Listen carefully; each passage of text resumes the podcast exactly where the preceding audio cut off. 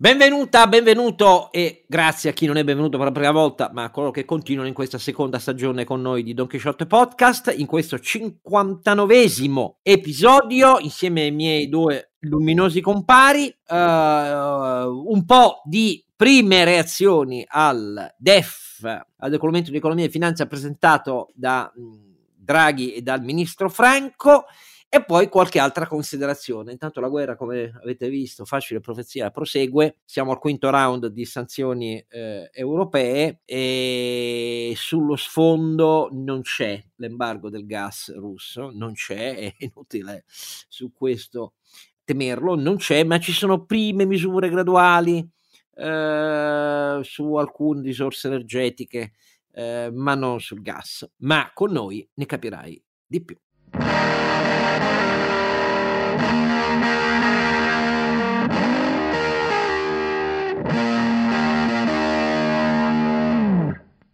Il Don Chisciotte disadattato è sempre Oscar Giannino e poi non disadattati, ma invece coloro che sono ben inseriti nella comprensione delle cose e non sono afflitti dalle sue manie sciocche. Uh, invece sono i due compari e il primo è ovviamente il grande Sancio Panza. Il disadattato Renato Cifarelli, riadattato. No, no, tu sei più che riadattato. Io sono riadattato.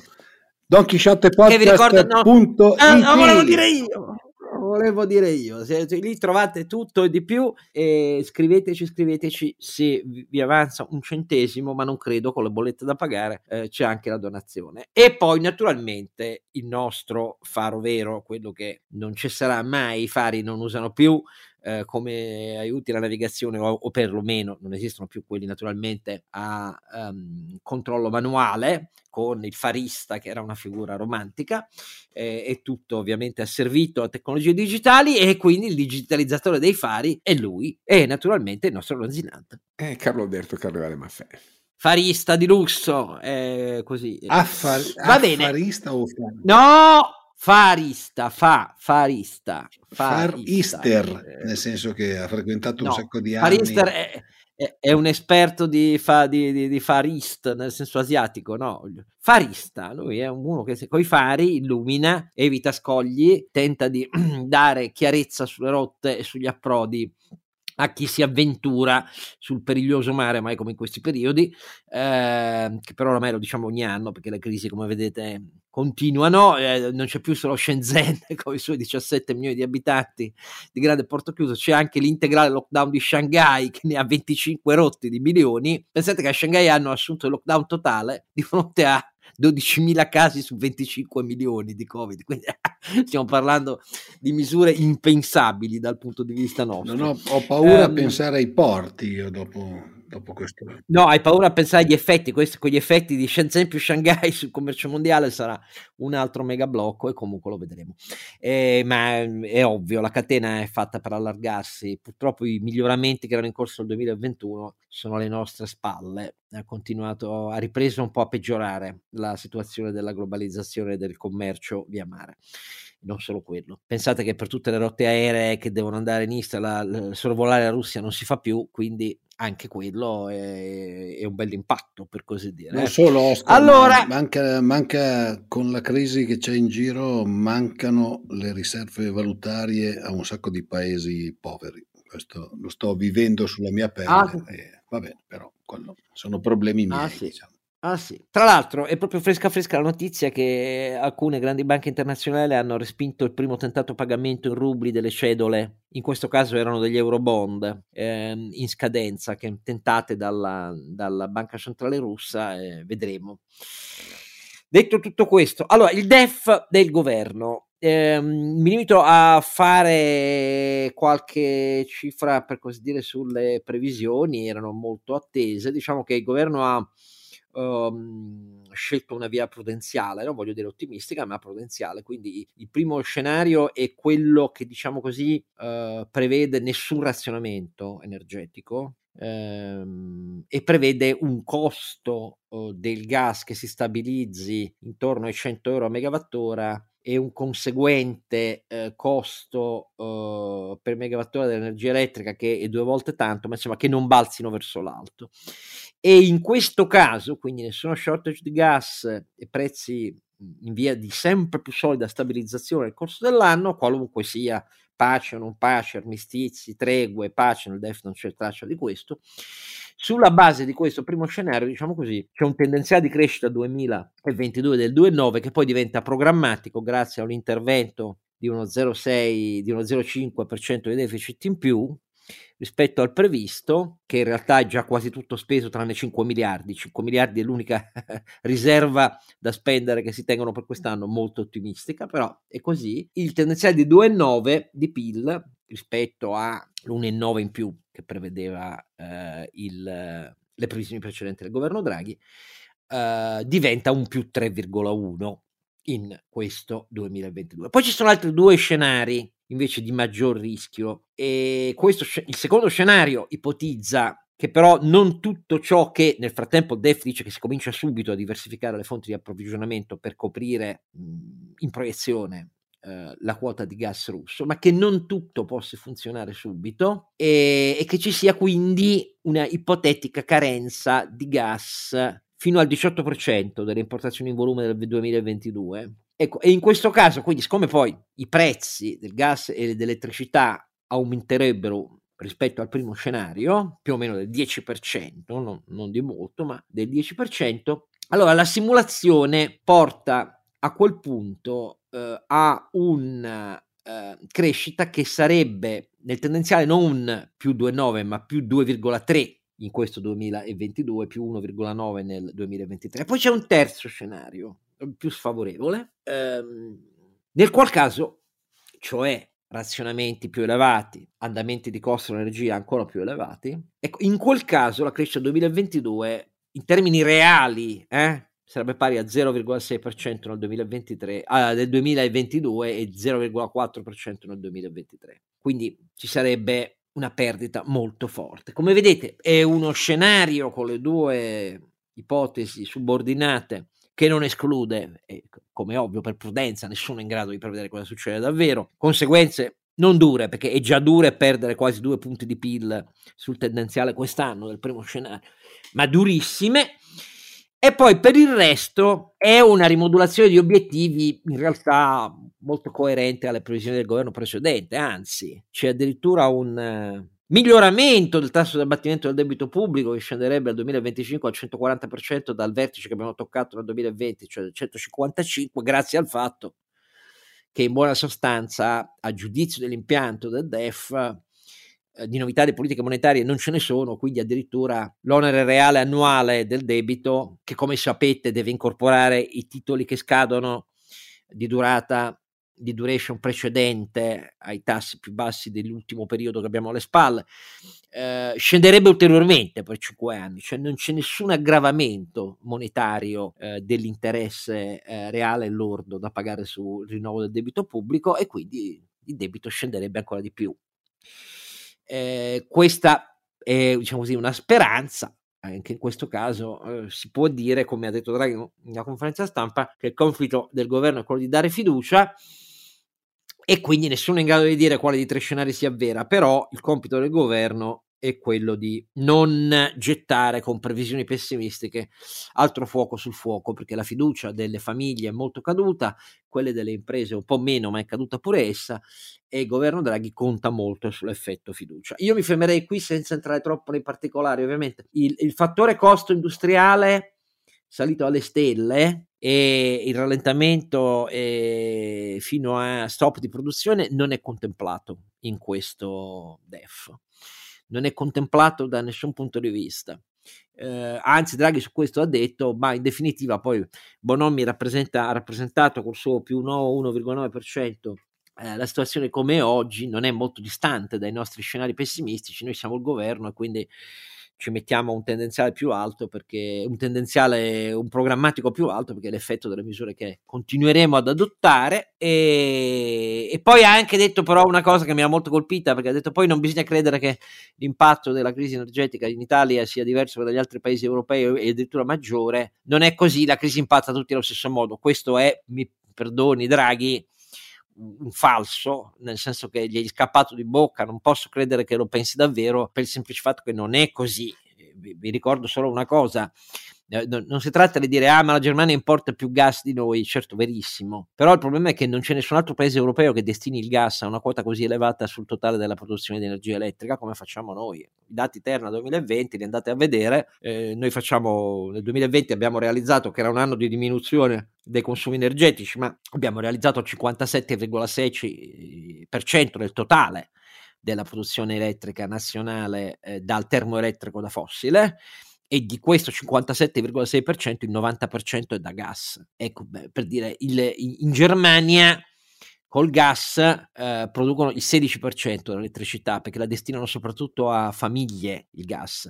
Ecco, da noi eh, la Germania ha una quota di carbone su energia elettrica superiore al 20%, da me è 4 per capirci. Siccome abbiamo così tanto gas in più nella produzione di energia elettrica, da noi il prezzo della bolletta elettrica per le industrie e per le famiglie risente molto di più del prezzo del gas. Ecco, questa ah, roba. Hai poi... la Germania, Oscar, fammi citare la Francia, giusto? Ah, vabbè, lì c'è il nucleare. No, leggono dati proprio usciti al centro studi di Confindustria sabato mattina eh, gas naturale, sto, stiamo parlando di energia primaria, quindi produzione di energia elettrica, 17% contro il nostro 42-50%, carbone 2 contro il nostro 4%, nucleare 36%. Ma no, vabbè, noi.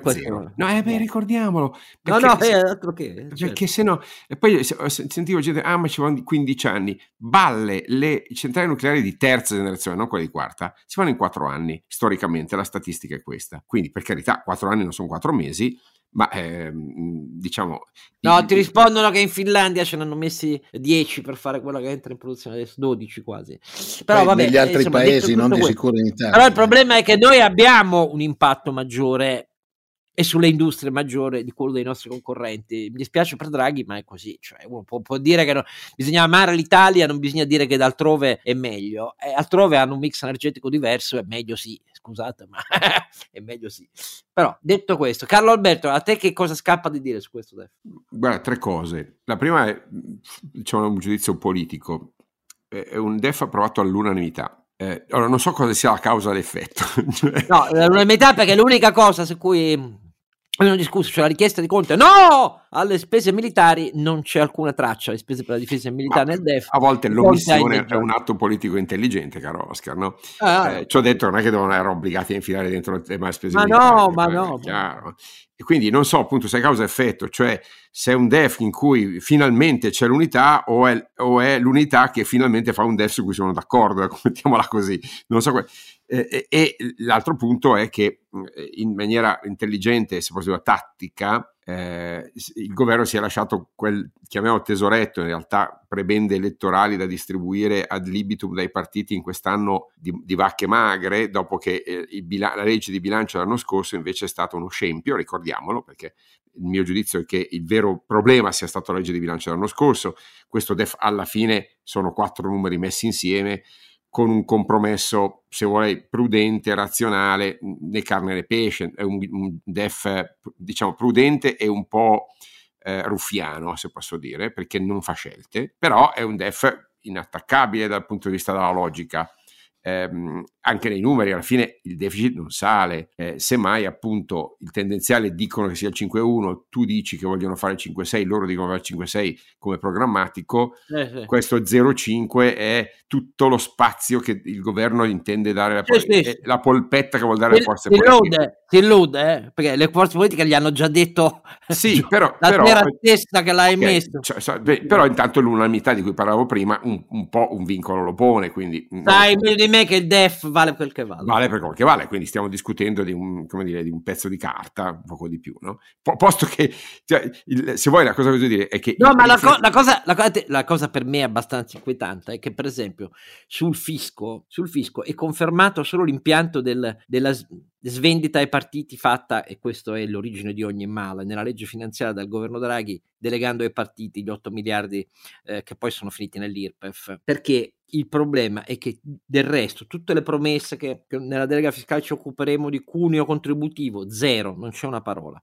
Vedrete sull'IRAP e sull'IRAS, zero. L'IRAP va via come da compromesso raggiunto all'ultimo secondo in Commissione Finanze che è ancora bloccata um, nell'approvazione della delega fiscale, va via solo su richiesta ovviamente delle destre e della Lega solo per le persone, cioè gli artigiani e i commercianti. Le imprese industriali non esistono con l'IRAP per, per, per questo governo qua. Vabbè, eh, ovviamente la riforma fiscale non c'è, perché è una distribuzione da 5 a 4 aliquote IRPEF eh, delle enormi distorsioni che c'erano prima e che restano anche adesso con il compromesso dei partiti uh, del, della legge finanziaria e, e amen. Quindi la riforma fiscale è promessa, è inabissata, non c'è più.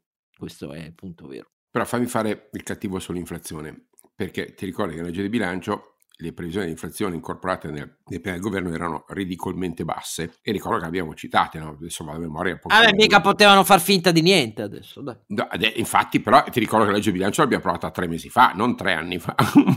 e rispetto alle dinamiche dell'inflazione, sì, ce n'è stata un'accelerazione a causa, se vuoi, della guerra, ma, ma neanche più di tanto, perché le cause strutturali erano pre- presenti fino da prima, no? Quindi, devo dire, eh, questo è una smentita di quel compromesso politico che è, è stata eh, grave, ripeto, perché il difetto di questo governo è stato il bilancio eh, approvato a, a dicembre, un bilancio assolutamente inadeguato a un paese che usciva dalla sì, pandemia. ma eh, voglio dire, l'ipotesi è che l'inflazione core eh, resti al 2%. 2,5%.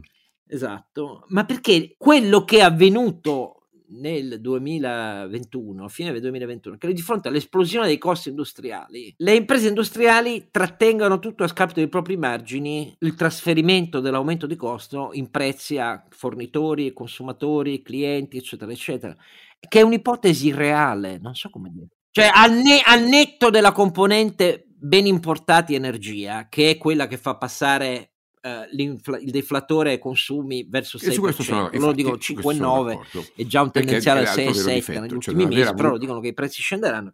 Quella è la componente ben importati energia, ma quella core si fonda sull'ipotesi che l'enorme aumento di costo industriale che non viene agevolato fiscalmente, non viene agevolato con interventi strutturali su IVA e accise che gravano uh, su um, le diverse fonti energetiche, le industrie continuino a interiorizzarlo e, e, questa è un'ipotesi per me che non esiste. Ecco, vorrei dire. Sì, ci aggiungo anche che eh, c'è comunque... Tu mi dirai, ah ma l'industria pesa poco come valore, sul totale valore aggiunto, quindi per i servizi e tutto il resto la cosa non li riguarda.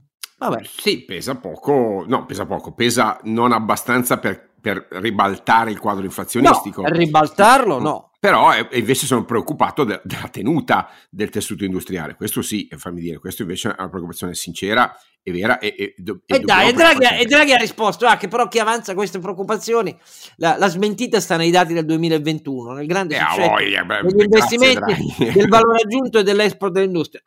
Te credo, però il 2021 è alle spalle, le condizioni del 2021 non ci sono più, eh, non vorrei dire. Ma... Sì, però posso dirti... Oscar, I dati del 1968 eh, dimostrano che l'industria è in forte crescita.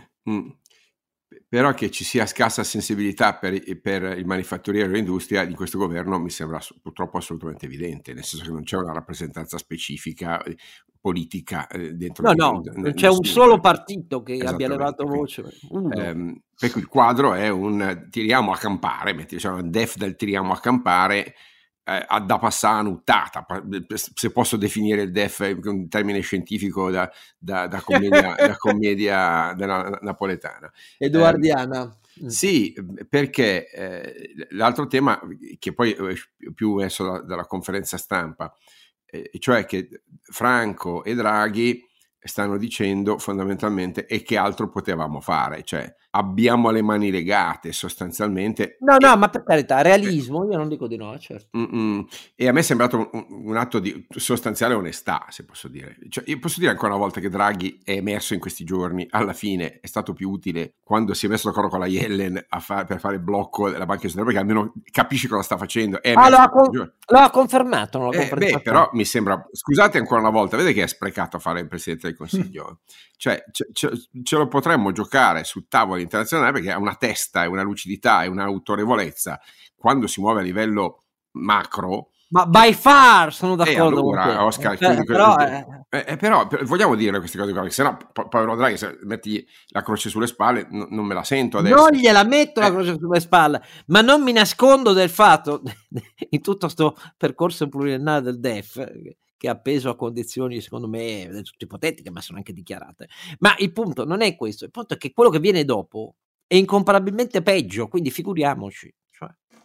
Poi posso fare un commento sulle eh, elezioni francesi e, su, e sui ehm, e sui se, sondaggi che escono questi giorni che vanno presi con le molle, poi la Francia a secondo turno normalmente ha, dire, ha, un, ha un, rigurgito di, di, di esprit républicain. Eh, però, lo, lo, lo però speriamo, di, speriamo, che ci sia Zemmour, Zemmour, Zemmour alla fine è stato un boomerang, ha aiutato la Le Pen, pensa un po'. No, il mio problema è che non l'aiutino, scusa, i soldi del Cremlino, che so, cioè sono più preoccupato di quello perché le elezioni fossero libere e non influenzate, ma io sono Speriamo. In passato, come sai, quando era parlamentare europeo è successo uno scandalo per i soldi del Cremlino con... Esatto, con siccome c'è un precedente e siccome l'attitudine dei russi a interferire sulle democrazie è conclamata, ripetuta ed evidente, io a questo punto, pure siamo in guerra... Cioè... Allora, fe, fe, ti fermo qua eh, e riprendiamo di qua. Allora, Francia, primo turno, eh, fine settimana ormai imminente, eh, e si parlava, eh, Carlo Alberto parlava, e io mi auguro che Putin non dia i soldi a Le Pen. Beh, eh, mi auguro, bisognerebbe fare il possibile per evitarlo, per controllarlo, per fare, cioè serve un supplemento di vigilanza, ricordo che sta scritto... Lei ha cestinato ogni traccia eh, di suoi sostegni Sì, ma quello che fa lei francamente non me ne frega niente, sono preoccupato della eh, eh, della correttezza della democrazia ehm, eh, e del processo elettorale francese. La Francia è, dire, fonte della democrazia europea, de, de, del diritto europeo, egalité, liberté e fraternità. Cioè, stiamo parlando de, delle radici del, del, della democrazia liberale. È troppo importante la Francia, lo è sempre stata. Eh, eh, ehm, e Vabbè, speriamo nel secondo è, turno. È, è, esatto, speriamo nel secondo turno, speriamo nell'esperienza Repubblica, ma no, io voglio sperare, vorrei cioè è un pezzo del conflitto bisogna, bisogna bisogna sputtanare i è quel 10% 11 12 ma non di più se va bene 12, che prende Valerie Precres, che purtroppo è crollata, prometteva bene, ma è croll- al, al, primo grande comizio non si capisce cosa le sia successo, ma evidentemente non era all'altezza ecco, della candidatura. Eh, brava amministratrice, ma come leader si, lì è morta quel giorno. Però di Republican non siano tentati nel secondo turno dalla Le Pen più moderata, che ha diciamo, messo acqua nei suoi fuochi di, di tutte le campagne precedenti speriamo che se no sono cavoli. Eh. Se, se, Macron nel secondo turno ci arriva con la solita nomea, che però in questa campagna elettorale ha più confermato che ha tentato un po' di cambiare, di fare l'inclusivo, però insomma lui ha il marchio di essere l'elitista in arca, questo è il problema. E il rischio c'è, eh. vediamo il primo turno, però altrimenti rispetto a un mese fa che tutto, anzi tutti dicevano la guerra, l'invasione è un assist a, a Macron, gli spalanca la strada e invece, come sempre, la, storia è un po' diversa da come ce la si aspetta. Vediamo. Ecco, io quello che vedo intanto è che eh, uh, Ungheria e Serbia stanno, malgrado l'invasione, più che mai con Putin, perché i risultati elettorali ungheresi dovuti a gerrymandering, questo i giornali italiani non hanno spiegato bene, come se qui ormai stiamo aderendo alla tesi, ah, gli ungheresi vogliono... Orban ha ridisegnato tutti i collegi elettorali in Ungheria, un gergo tecnico si chiama gerrymandering, perché è una vecchia tecnica, purtroppo, eh, nata negli Stati Uniti molto tempo fa, per ridisegnare i collegi. Cosa vuol dire? Vuol dire che se ridisegni i collegi cioè, diventano quelli con più eh, popolosi che eleggono o, o, lo stesso numero di parlamentari di quelli meno popolosi, a seconda di dove sei più concentrato con i tuoi voti li ridisegni e quindi ti aiuti nell'avere eh, con la stessa proporzione più eletti in Parlamento. Questo lo hanno fatto sistematicamente in Ungheria, anche questo, non dico solo questo, ma anche questo è stato uno dei motivi della sua landslide re-election.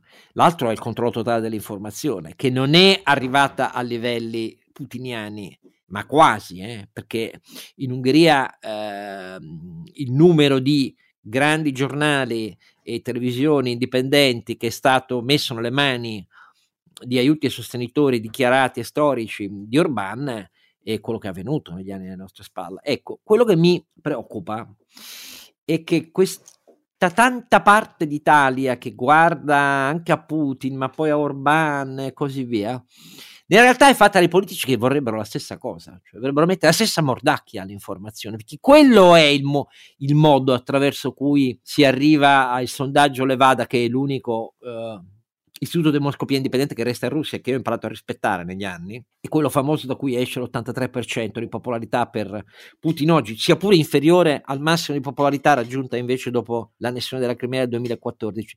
Però te credo ragazzi, non è che sono i russi che liberamente scelgono e dicono Putin è il migliore. I russi non hanno alternative oggi se non all'ossessiva ripetizione 24 ore al giorno su ogni strumento di informazione di quello che dice il regime, che lì ci sono i nazisti, che c'è la liberazione, che coi nazisti ci stanno gli Stati Uniti e la Nato, NATO e tutti i paesi europei. E, e quindi cosa volete che uh, l'orgoglio russo dice per fortuna che ci sei tu presidente, ma eh, il problema è che chi neggia quello non lo dice mai in mente ha, lo stesso modello, perché il caso ungherese dimostra che anche in Europa si può fare. E ripeto, Orban, che io conobbi quando ero giovanissimo, e lui stava nella Fidesz, cioè alla caduta del muro, quando era esponente dei giovani liberali ungheresi, che erano tutti filo mercato per capirci, e lui era un arrabbiato filomercato, vi posso garantire, ipercapitalista, ehm, iperoccidentalista e così via. Poi la transizione, la caduta del muro nei paesi est europei, l'Europa non se n'è occupata, è stata affidata a metodi troppo repentini che hanno provocato un enorme disagio sociale, espoliazione anche delle risorse dei paesi nelle mani di amici degli oligarchi, mica è venuto solo in Russia. In Russia si è consolidato ed è rimasto il sistema. Quegli oligarchi in Russia, sotto la riforma di Yeltsin, scelsero il timido, eh, sembra ridicolo dirlo, ma è così, e apparentemente innocuo Putin come loro candidato, perché convinti di potergli dare gli ordini. Poi lui, dopo pochi anni, piano piano, è diventato si è impadronito del sistema della forza, delle forze armate, dei servizi e così via, ha iniziato a eliminare alcuni degli oligarchi che credevano di essere indipendenti, Khodorkovsky lo ha schiaffato per 12 anni in carcere, Berezovsky lo hanno trovato impiccato nella sua villa in Gran Bretagna e gli oligarchi oggi non sono in grado di influenzare Putin in nessun modo, sono solo ai suoi ordini. Ecco, questo è quello che è successo. Ma il controllo dell'informazione totale è una roba che non è che nelle società, democrazie complesse, fresche non si può fare, si può fare come? In Italia già l'informazione della televisione pubblica nelle mani dei partiti. Pensate a cosa avviene se c'è uno di questi che, eh, che vince. Cosa diventa la RAI più di quello che è oggi? A parte che oggi c'è la 7 e così via, anche le reti dei privati sono tutte allineate con gli amici di Putin e Orban. Eh? Tutte. Cioè, non è che ci siano eccezioni che Cairo è diverso. E quindi io sono preoccupato per questo, caro Alberto, perché qui tutti brindavano, è finito il populismo, è finito il populismo, ma quando mai? Non so come la pensate voi, ma... Io volevo spezzare una lancia fuori di Boris Johnson, pensa che eh, giustamente andrebbe collocato per i populisti, ma poi lo spirito britannico, che è uno spirito alla fine con un, una radice profondamente liberale, anche nelle sue contraddizioni emerge alla fine eh, con, posso dire, quel senso di correttezza di giustizia che eh, io invidio, si è rivolto in russo direttamente agli elettori russi dicendo compratevi una VPN, cioè un eh, collegamento che bypassa il blocco eh, di censorio Internet. Di, internazionale e, e, guardatevi i siti internazionali eh, perché meritate di sapere la verità. Quel, oltre, oltre, ad avere una posizione diplomatica correttissima dal mio punto di vista, che dice che eh, l'accordo diplomatico ha un punto di partenza, che è la sconfitta dell'operazione militare russa. E da lì si può discutere. Questo non gli ha invitato con la sua terrificante ministra PT Patel, ministro degli interni, che pure voglio dire è, è di famiglia, che viene dall'Asia e così via, di avere sui profughi ucraini una posizione esecrabile, ecco, cioè, ecco, come vedi, quindi il populismo non è che sia sparito dal governo. No, no, no, no, sicuramente, però, come dire, sul tema dei profughi, fammi dire una cosa, sono un obiettivo militare per, per Putin, perché non si bombardano le scuole, gli asili, gli ospedali, le, le, le case, se non si vuole ottenere una tale disruption civile da generare 10 milioni di profughi e quindi fondamentalmente scaricare contraddizioni sull'Europa, perché ovviamente poi i profughi vanno gestiti un ulteriore costo, no? È, è, è, non, è, capite, non, un, non è un danno collaterale, è una scientifica volontà razionale di massimizzare i danni inflitti alla popolazione civile. Eh, ed è evidente che poi questo crea contraddizioni, Oscar. È, è, è un, è un come dire, raziocinio cinico, criminale, crudele di una guerra pensata per quello. Oddio, ripensata, perché probabilmente il primo pensiero era Totalmente. Una, una blitz, però diciamo probabilmente, sai, non lo sappiamo. No? Eh, metti, metti, che la ricostruzione dei fatti sembra in quella direzione, ma de facto poi, la, non so se è un piano B o, qua, o quello che è, ma l'attacco sistematico... No, guarda, tanto se lo sono dati da, da soli il nome, è un piano Z, guarda. Invece ci sarebbe un bel intervento del ministro Orlando che in questo quadro oh. di difficoltà economica, cosa ha pensato bene? Ha pensato bene che cosa cavolo vogliono le imprese questi tirocinanti?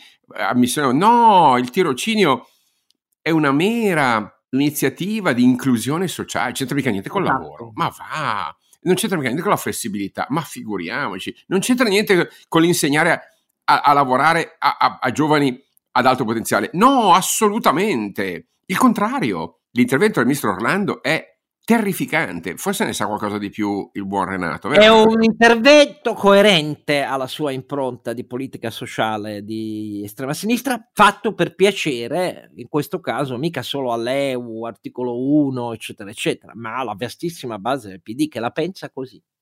Beh, intanto penso che stiano festeggiando finalmente. Aspetta, prima diciamo, prima diciamo, di che si tratta. No, no, adesso sto dicendo un'altra cosa. Eh, intanto penso che stiano festeggiando perché pare che in, eh, negli Stati Uniti riusciranno a fare i eh, sindacati presso Amazon e quindi immagino che loro stiano festeggiando. No, allora, il, il ministro Orlando ha detto che... Eh, i tirocini andranno cambiati, ma soprattutto il, ha dato cinque punti fermi, diciamo così, no? Allora, e che vanno circoscritti ai soggetti con difficoltà di inclusione sociale. Parliamo dei tirocini, non quelli scolastici, chiariamolo perché cioè non, non, quelli che fanno punteggio poi per laurearsi, parliamo di quelli che venivano chiamati stage, quindi dei tirocini presso le aziende per persone che stanno cercando lavoro. Tra l'altro va detto che almeno dai dati che sono stati pubblicati che la metà di coloro che hanno fatto il tirocinio ha trovato lavoro e sappiamo qual è il problema eh, per i giovani di lavoro e un terzo di quelli ha trovato lavoro nell'azienda dove ha fatto il tirocinio. Però evidentemente Sappiamo che quando parliamo di terzi loro hanno un po' di problemi perché ti ricordi che c'era uno, ogni pensionato assumiamo tre neolaureati, poi invece era un terzo. Cioè, secondo me quando parli di un terzo, tre terzi, un, un, un, tutte queste, Vanno in queste cose qua eh, insomma, si confondono un po'. Ecco, mettiamola così. Ma lui ha detto che non solo va circoscritta la domanda ai soggetti che hai detto tu, cioè è uno strumento di mera inclusione sociale per i più distanti dall'inclusione sociale, cioè è uno strumento di politica sociale, non del lavoro. Praticamente. Poi ha detto che bisogna, bisogna intervenire duramente sull'offerta, cioè sulle imprese, perché ha detto c'è poco da fare, gli interventi fin qui messi in opera per evitare una vastissima truffa del tirocinio devono vedere la platea delle imprese fortemente ridotta, abilitate a farli, perché mettetevelo in testa, il tirocinio non è uno strumento per assumere nell'impresa. Ma qua Testuale. posso dire ah! un paio di cose, Oscar. Allora, intanto vorrei ricordare al ministro, ammesso e non concesso che ci ascolti, che ci sono moltissime, ma moltissime aziende ed enti pubblici che fanno tirocini e secondo me se andiamo a fare i conti sono meno le assunzioni nelle aziende pubbliche per i tirocini che eh, nel privato, anche perché poi non dimentichiamoci che quando vai a fare tirocinio in qualche realtà pubblica poi ci sono i concorsi, non ci sono le assunzioni dirette. Prima cosa. Seconda cosa, allora è vero che ci sono state delle aziende e ci sono dei casi in cui le aziende se ne approfittano. Assolutamente vero, come ci sono delle aziende o delle persone che evadono le tasse, come ci sono mille altri eh, situazioni che non sono, diciamo, nella legalità o comunque di persone che cercano di approfittarsene. Ma non è che perché qualche azienda se ne approfitta tu devi uccidere un sistema che tutto sommato, ad esempio, è il metodo per una piccola azienda per cercare delle persone magari neolaureate di talento, cercare di fargli capire che andare a lavorare presso la piccola azienda può essere interessante come andare a lavorare in una grande azienda e quindi poi riescono a, conv- a farlo provare, a convincerlo a rimanere in azienda. Perché questo stiamo facendo alla fine, stiamo togliendo la possibilità a dei ragazzi di fare dei periodi all'interno delle aziende in cui vedono qua, cosa vuol dire lavorare all'interno dell'azienda. Perché poi... Renato, il filo rosso di questa impostazione che resta dominante, la tentazione politica permanente dei governi italiani, è lo stesso del decreto dignità, perché che poi è stato corretto, eh, riampliato, poi ristretto sulle causali, i rinnovi e così via, per il part-time. Cioè l'idea di fondo che almeno Landini dichiara esplicitamente, mentre tutti gli altri quando vanno al governo tentano di praticarla in maniera interstiziale, cioè con interventi come questo che stiamo commentando di Orlando. Qual è l'idea di fondo sottostante? Che esiste un'unica modalità per cui le imprese devono selezionare e assumere. Il contratto a tempo indeterminato. Poi lo formi, ma il contratto quello è. E questo è ciò che con la testa negli anni 70 la sinistra continua a ripetere incessantemente. Landini lo dice in maniera esplicita. Quelli al governo limitano ogni possibilità, dicendo è una truffa, è una speculazione eh, da dei giovani e così via. Dopodiché, sai cosa c'è? Che io accetterei un esame granulare ex ante. Facciamo la stima di, dei settori in cui le truffe, gli usi impropri di questi strumenti sono più diffuse. Ecco, questo la politica non lo fa. Perché? Siccome sanno già quello che sa chiunque si occupi di mercato del lavoro italiano, e cioè che i tassi di maggior rilievo dei fenomeni impropri, distorsivi e illeciti. Si concentrano in alcuni settori dei servizi, del commercio e così via, non certo nell'industria, allora è impopolare farlo e dirlo perché quelle sono constituency elettorali che loro corteggiano e vogliono includere. E allora lo si fa pensando sempre all'industria cattiva. È così. Anche i, i, i, la proliferazione dei contratti su cui neanche questo governo interverrà, cioè non adotterà i criteri di rappresentanza per escludere i contratti dei finti sindacati molto presenti in alcuni settori, anche lì la logistica, i servizi e così via che significano paghe da fame con gente che ruba addirittura sulle retribuzioni eh, lorde e non paga i contributi, come significherebbe identificare alcuni settori e colpirli? Non lo fanno, ma usano lo strumento generale per dire eh, contratti a tempo determinato ve li abbiamo limitati, ehm, eh, i tirocini no, vanno sì. solo per l'inclusione sociale. Salvo poi accettare le, co- le, cooperative che aprono e chiudono alla velocità del suono, non Bravo. Pagano, non pagano i contributi, Bravo. sfruttano le persone. Non, non, danno copertura di nessun tipo, non fanno nessun tipo di investimento. Mi piacerebbe Bravo. sapere se hanno poi la patente del muletto e tutte queste cose qua. E, e quello però va bene perché va bene. Dice, ah Giannino, ma non ci sono i dati, come si fa? No, i dati ci sono, quelli granulari, perché l'Agenzia delle Entrate, gli indicatori di irregolarità contributiva e fiscale, per quello che riguarda per esempio le finte cooperative, ce le ha sulla punta delle dita. Se il politico li vuole, l'Agenzia delle Entrate glieli dà, tic, mettendo un dito sul pulsante glieli trasmette. Quindi non è vero che non c'è lo strumento per fare analisi ex ante sui settori, solo che naturalmente significa pagare un prezzo politico definito e loro questo non lo fanno, come ovvio. Eh. Comunque, Vabbè, il, il, il, discorso... Ah, ve ne racconto una bella che mi hanno raccontato, prendiamola come racconto di un amico, però è un amico che ha un'azienda. Ha avuto due casi sai che adesso per fare i tirocini c'è un pagamento minimo di 300 euro, un paio di casi di persone che hanno iniziato il tirocinio, dopo due giorni hanno smesso e hanno dato le dimissioni hanno detto ah ma lei i 300 euro me li deve dare comunque perché sono il minimo a cui io ho diritto. Quindi poi no, vediamo, insomma. Poi sappiamo che siamo in Italia, tutte le cose che succedono sono sempre, cioè, hanno sempre un, un, un contraltare, no? Quindi eh, vedremo. Poi mi piacerebbe sapere davanti al giudice del lavoro come ce la caviamo con, con eh, una legge, ammesso e non concesso che Orlando faccia la legge come la vuole, come la vuole eh, No, ma questo in Parlamento soggetti, passa di corsa. Soggetti passa di corsa. con difficoltà di inclusione sociale, che vuol dire tutto e non vuol dire niente, perché poi vediamola. Cioè, allora, io so già cosa succede, ma lo sappiamo già, Oscar, cosa succede, giusto? Che da te i tirocinanti saranno quelli meno interessati. Cioè. Che, che, non ci saranno più i tirocini nelle aziende che fanno i tirocini seriamente. Perché se io devo, se io devo,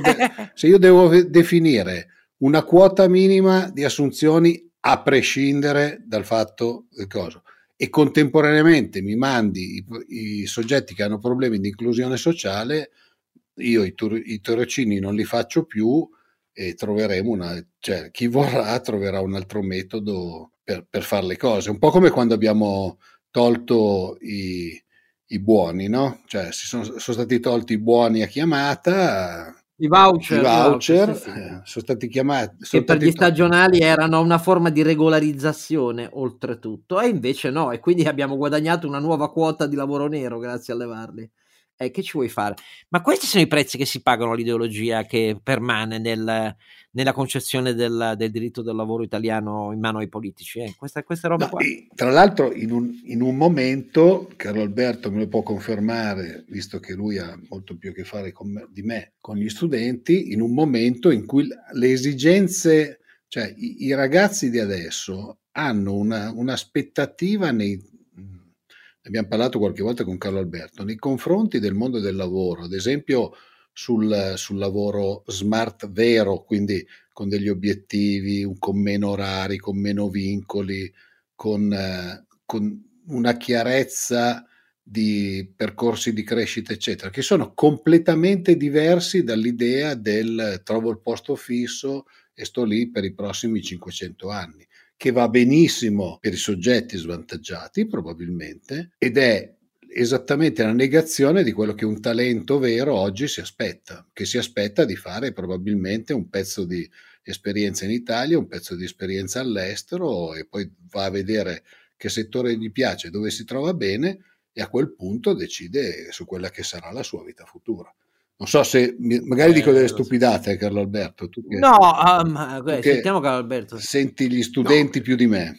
Sì, sono studenti un po' particolari, come sai, dell'Università Bocconi, non posso generalizzare. Eh, certamente no, i talenti. Come stiamo parlando di talenti, atti... da voi direi ecco, che i talenti ci sono. I talenti ti posso confermare che i talenti, che sono un insieme comunque delimitato, eh, assolutamente non cercano eh, una sicurezza, cre- cercano un'opportunità e la cercano in aziende che hanno le idee chiare, piani di lavoro eh, correttamente definito flessibili, ma, eh, ma, moderni, anche proprio in termini di, di, di, modalità di organizzazione del lavoro. Perché? Perché sono nativi digitali, perché, perché quello che vedono e leggono, eh, perché hanno comunque una concezione del rapporto vita-lavoro diversa da, da quella che c'era prima e questi ultimi due anni li hanno peraltro fatti immergere in modalità, parlo dei, anche dei propri neolaureati, in modalità di collaborazione orizzontale con i loro colleghi e con i loro docenti, eh, che ha lasciato comunque una traccia di, di, di metodi di coordinamento. Quindi l'idea del posto fisso eh, sì, è interessante, è ancora attrattiva per una grande fetta, purtroppo, diciamo, della, della gioventù italiana che ricordo al record europeo di NEET, no? di not, not, in Education and in Training e, e neanche in, in, Employment, ovviamente. Um, questo è, quando abbiamo il 25% vuol dire che abbiamo un quarto dei giovani italiani che di questi discorsi da questi sono lontanissimi perché non, non, sono neanche interessati al mondo del lavoro né a quello della formazione, quindi sono i veri esclusi, se vuoi, o autoesclusi, non saprei definire, ma insomma una delle due cose. I talenti invece pretendono dalle imprese. Se vuoi il mio problema è che non ci sono tante imprese pronte per, per accogliere questi talenti e quindi alla fine rimangono tagliate fuori dall'accesso al capitale umano più prezioso e quello più, eh, più importante. Quindi è un po' un gioco eh, a, convergere che dovrebbe partire, invece vedo che un ministro come, Orlando, come, come Orlando queste, queste, di queste cose non solo non si occupa, ma punta quasi a divergere, no? a considerare eh, questo, questo, percorso di avvicinamento dei giovani al mondo del lavoro come a un fatto burocratico scontato o, o basato su garanzie ottocentesche, quando in realtà dovrebbe essere basato su attrattività, su, su, motivazioni, su incentivi e su allineamenti organizzativi. Che è vero che non sono questioni del governo, sono questioni degli imprenditori e delle, delle, imprese, ma il governo dovrebbe almeno creare le condizioni normative affinché questo non venga, se non altro non venga impedito, non dico favorito, almeno non venga impedito. Purtroppo non è così. Allora, io volevo concludere con, tornando al tema da cui siamo partiti, perché siccome molti mi scrivono, ah, stai esagerando con le critiche su Draghi, perché io nei tweet, insomma, un po' sì, sono deluso e si vede. Allora, voglio tornare su un tema che abbiamo solo sfiorato quando Carlo Alberto prima ha particolarmente elogiato il fatto che Draghi sulle sanzioni, a maggior ragione se è confermato quello che ha scritto il Financial Times e eh, Draghi lo ha confermato, no? che ha avuto un ruolo preeminente nell'architettare, proporre, far passare, convincendo anche gli americani delle sanzioni dure verso la banca centrale russa, che diciamolo di tutte le sanzioni fin qui adottate è la più maledettamente efficace nei confronti eh, di Putin. Ecco, e, e volevo dire questo, che non so se sono d'accordo con Carlo Alberto ma ponetevi una domanda. Questo ruolo di Draghi, che è ben chiaro ai russi, e il fatto che sulle sanzioni, come avete visto, lui dice sempre noi ci muoviamo con l'Europa, nessuno cioè, cioè, esclude sempre tassativamente che l'Italia sia interessata, voglia o farà veti con lui alla presidenza del Consiglio. Altra cosa che non piace ai russi, come è evidente. Sapete perché vi siete mai posti il problema del perché Palazzo Chigi ha centrato su di sé dall'inizio dell'invasione russa tutto ciò che riguarda la competenza e le decisioni sulle sanzioni europee alla Russia, praticamente esautorando, aggirando gli esteri, tutti i ministeri che poi seguono queste cose tecnicamente, perché anche se nessuno ci ha fatto caso, chi è l'ambasciatore italiano all'Unione Europea? Ve lo dico io, l'ex consigliere diplomatico di Conte. Ecco perché Draghi ha preso su di sé e lo esercita, devo dire, con grande autorevolezza e chiarezza, dopo un primo sbandamento iniziale, eh, la linea della fermezza assoluta nei confronti di Putin e della Russia sulle sanzioni. Domanda successiva. Voi pensate che i russi non lo abbiano fatto presente ad alcuni componenti della maggioranza del governo Draghi, cioè la Lega e i 5 Stelle? Ecco spiegata la resipiscenza di Conte recente e il fatto che la Lega sulla delega fiscale e così via, eccetera, eccetera, continui a mettersi per traverso. Hanno addirittura proposto uh, una delle ragioni per cui non si è ancora sbloccata l'approvazione della delega, perché su tutto il resto il governo ha recepito quello che diceva la maggioranza, ripeto, legge finanziaria, e poi va così, ma credevano di poter far approvare l'idea che i decreti attuativi dovessero pensare non al parere meramente consultivo, funziona così con la legge delega nel nostro ordinamento, ma le commissioni tornassero ad avere potere legiferante per modificarli, questo per darvi un'idea. Ecco, nella realtà, e mi stupisco che i giornali italiani siano così distratti, L'accentramento su Palazzo Chigi per le sanzioni è arrivato per non passare per l'ex consiglio diplomatico di Conte in Unione Europea. E la reazione di 5 Stelle e Lega molto indurita verso alcuni passaggi recenti del governo Draghi si spiega perché i russi hanno detto ma a quello non siete in grado di creare un problema visto che siete decisivi per il loro governo? Ecco Mentre della prima cosa sono sicuro, la seconda è una mia domanda cattiva, però scommetto quello che volete che sta andando esattamente così, perché non so se l'avete capito, ma la nostra permeabilità ai russi è molto più forte di altri paesi dell'Europa occidentale, molto più forte, ma non solo per la presenza di questi partiti che ne hanno sempre rilanciato la propaganda e appoggiato ehm, da Berlusconi in poi eh, le, le, più improprie gesta, eh? non solo perché in alcune regioni che in quel governo non hanno approvato l'annessione della Russia alla Crimea pur non avendo competenza, no, perché qui c'è, c'è l'accademia, c'è l'informazione, tutta la compagnia di giro che vedete tutte le sere giostrare nelle televisioni italiane che stanno su quelle posizioni là.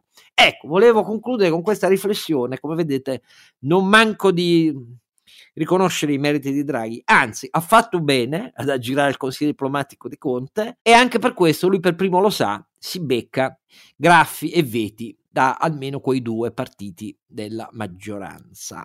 Ecco, non voglio coinvolgere i miei due compari in questa mia lettura, ma sono per così dire ragionevolmente certo di non sbagliare. E allora, ringraziando i miei due compari per la cavalcata che mi hanno fatto fare, sia pure io declinante oramai della sella, non riesco più a starci, in questo 59 episodio non mi resta che salutarli, ringraziarli, salutare tutti voi e dire appuntamento al sessantesimo, il prossimo episodio della seconda stagione.